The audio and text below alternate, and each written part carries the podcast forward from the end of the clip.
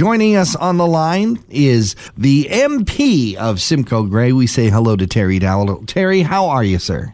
Hi, John. Uh, I'm actually doing uh, extremely well. When it's when it's this beautiful out, you you have to be. But it's great to it's great to hear your voice. I know we missed uh, or didn't connect on the last time, but uh, I'm always excited to spend some time with you. Always great to have you, and, and lots to talk about. Uh, of course, uh, uh the debate over mandatory COVID nineteen vaccines for healthcare workers is is still ongoing. Uh, what's what's your feeling on that? Has that come up uh, in discussion with you?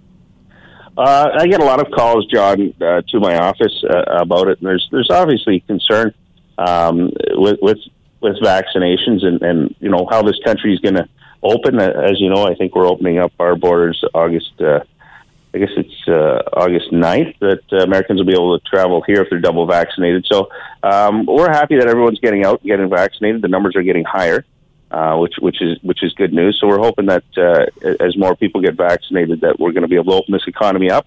Uh, people seem to be in better spirits that I, that I'm hearing as of late, and uh, you know, as long as we continue to uh, do what we're supposed to, uh, you know, health wise, I, I think that there's a good opportunity that uh, moving forward, we're, we're, we're looking forward to uh, uh, a, back to back to a new normal. Would you vote for a mandatory COVID uh, vaccine for healthcare workers? I think the concern is they want to keep it out of the hospitals and keep it out of the places where, where folks with COVID have to go. Well, it's uh, it, it, to be honest with you, John, it's it's, it's a pretty tough tough question uh, when it comes to, to mandatory uh, vaccination because a lot of individuals, um, you know, may have health reasons as why as they're not supposed to be vaccinated. Um, but I certainly suggest to, to, to, most people, we hope that uh, that people will, uh, especially in the health field and those that uh, need to to uh, meet with uh, those frontline workers as well. Um, you know, at this particular moment in time, I'm not sure that mandatory vaccines um, will we'll move forward on on that. Um, but it'll be an interesting. It's going to be an interesting discussion. But uh, as as we get more vaccinated, we are getting better in general. But mm. you know, they're out there. I hope people get their their vaccines.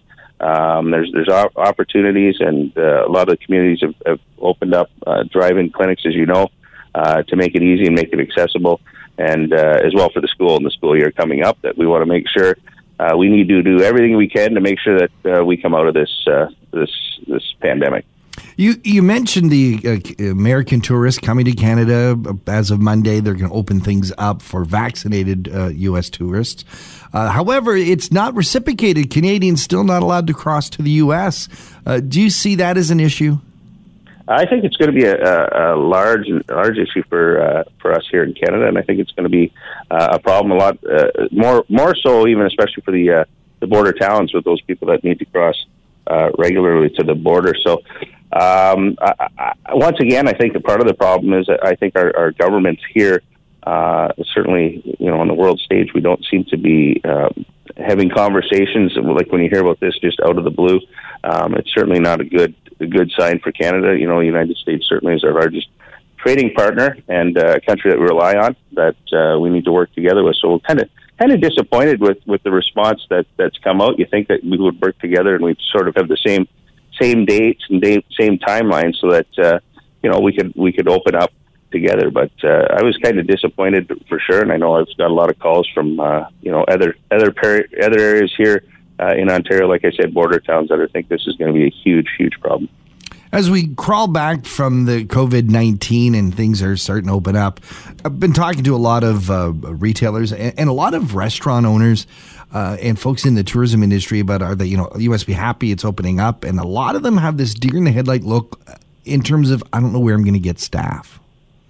Well, that's that's a, a great comment, John, and, and that would be probably now more than ever the number one call that I'm getting, especially uh, really for the Collingwood and Blue Mountain area, that they can't get employees um, in the tourism business uh, to come back. We can't get people uh, at this particular moment to come back to even even any of the retail jobs that are out there, and some of the some of the uh, the mid range paying jobs that that are available, some of the light industrial, and uh, it's gotten so bad that some of these uh, industries are, you know, either either going to cut hours back or actually shut down. I've heard some operations that are me just for the fact, not that they're not busy, it's just that they don't have the manpower to do the job uh, that they need to do, and part of the problem becomes they can't keep up on, on their responsibilities. So it, it is a huge, huge problem. Uh, it's not all about the wage that they're paying. Some people think because it's it's low money, it's entry level, but but it's not. They've they've upped the ante, and uh, just with the, the cost of housing,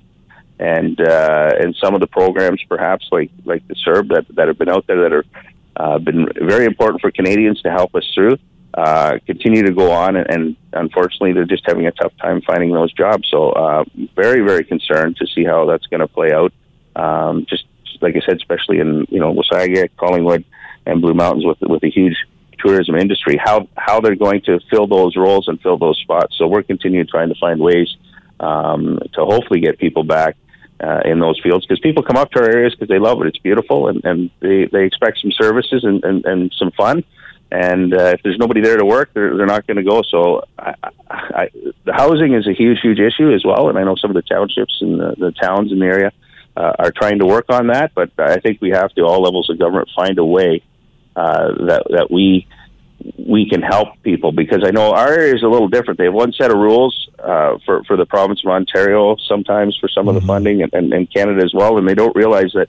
Um, because of the cost of the housing and because of the, vast amount of employees we need uh, in the tourism sector uh, and, and the retail sector that we almost need like different regulations uh, for our area to ensure that we can get people because like i said earlier the cost of our housing is so high up here um, it's hard to get any new individuals to come up here and, and uh, to work in those jobs.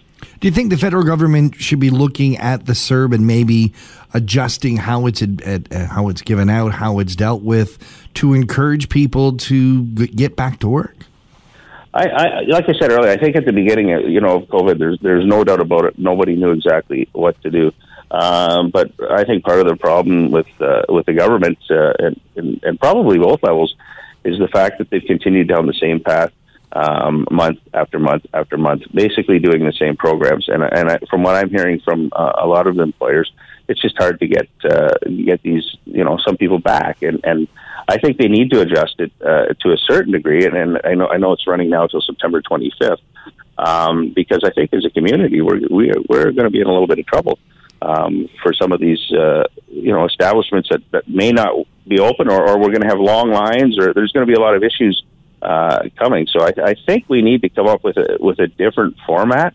Um, just to ensure that we get our economy back rolling. People are concerned. We have, as you know, our country's got a, a huge debt. We need to make sure that uh, whatever we're doing, we, we got to go back on path here and, and make sure that uh, you know future generations that they're going to be uh, fine, just like like we have, and have all the same opportunities that we've had uh, through the years, John. Terry, it seems just like yesterday that you were sworn in as our MP, and now there's rumors, at least, uh, that there could be an election coming up soon. Um, is this something you're looking forward to? I mean, it sort of gives an opportunity for your party to maybe be on top. Well, I would I would think under most circumstances, I, I, am kind of a believer. If you've got a term and, and it's four years, you should uh, probably do that term. I think the public wants it. I, I know I know my party, certainly the Conservatives and, and the Bloc, the Green, and the NDP, all during this time don't think that uh, during a pandemic when we're telling people not to have large gatherings and large uh, uh, groups getting together, that uh, you know we don't think an election should be called at this particular moment in time. It looks that. Uh, it looks like the, the Liberals are, Trudeau and the Liberals are going to probably call one, we think, in, in early August. So we're getting prepared. They're certainly getting lots of their candidates ready. Um, I don't think it's the time. I, and like you said, it's, it's it's been a couple of years, just shy of two years uh, since the last election, and uh, you know it, it. It could be a lot of money. It could be a lot of time, and I, I don't know if people are, are, you know, at this particular moment that would be number one on their on their, you know, priority list is an election. And at the end of the day, I'm not sure how much how much it will change. We have a minority government, which probably uh, during the pandemic is a good thing. That way, we have mm-hmm. opportunities for each party to have a little bit of input uh, and and with each party, they certainly you know have support in certain pockets that hopefully um, it's good representation across Canada. So I, I think the minority government during a pandemic was probably good. So I, I, I'm not I'm not uh, you know I'm not excited about it to the fact that I think it's a good idea for the country. But uh, myself, I always uh, enjoy elections, knocking door and seeing people, and and uh, you know I've, I've you know kind of been blessed to the fact that I've, I've had the opportunity during COVID to to actually uh, talk to quite a few different individuals, and I think uh, um, some of them certainly uh, are frustrated, but I don't think they're at the point that they would like to see an election. I don't want you to speak for your colleagues on the other side of the hall, but uh, what do you think the reason for calling an election now? Do you think the Liberals believe they could get a, a majority? Is that what they're looking for? Well, I, I, I think it's well pretty well guaranteed. That's the fact that they're they're only down. You know, they only need about 13 seats, uh, I believe, to get a majority. So. Uh, they're they're going to roll the dice, I think, with the opportunity that uh, during the pandemic, uh, you know, people may not uh, all come out to vote, whatever it may be. But we, like I said, I, I personally, my own personal call is I don't think uh, it's the time. But like I said, I'm more than I'm more than ready, and I know uh, you know I've talked to a lot of individuals in the riding. I, I got my EDA.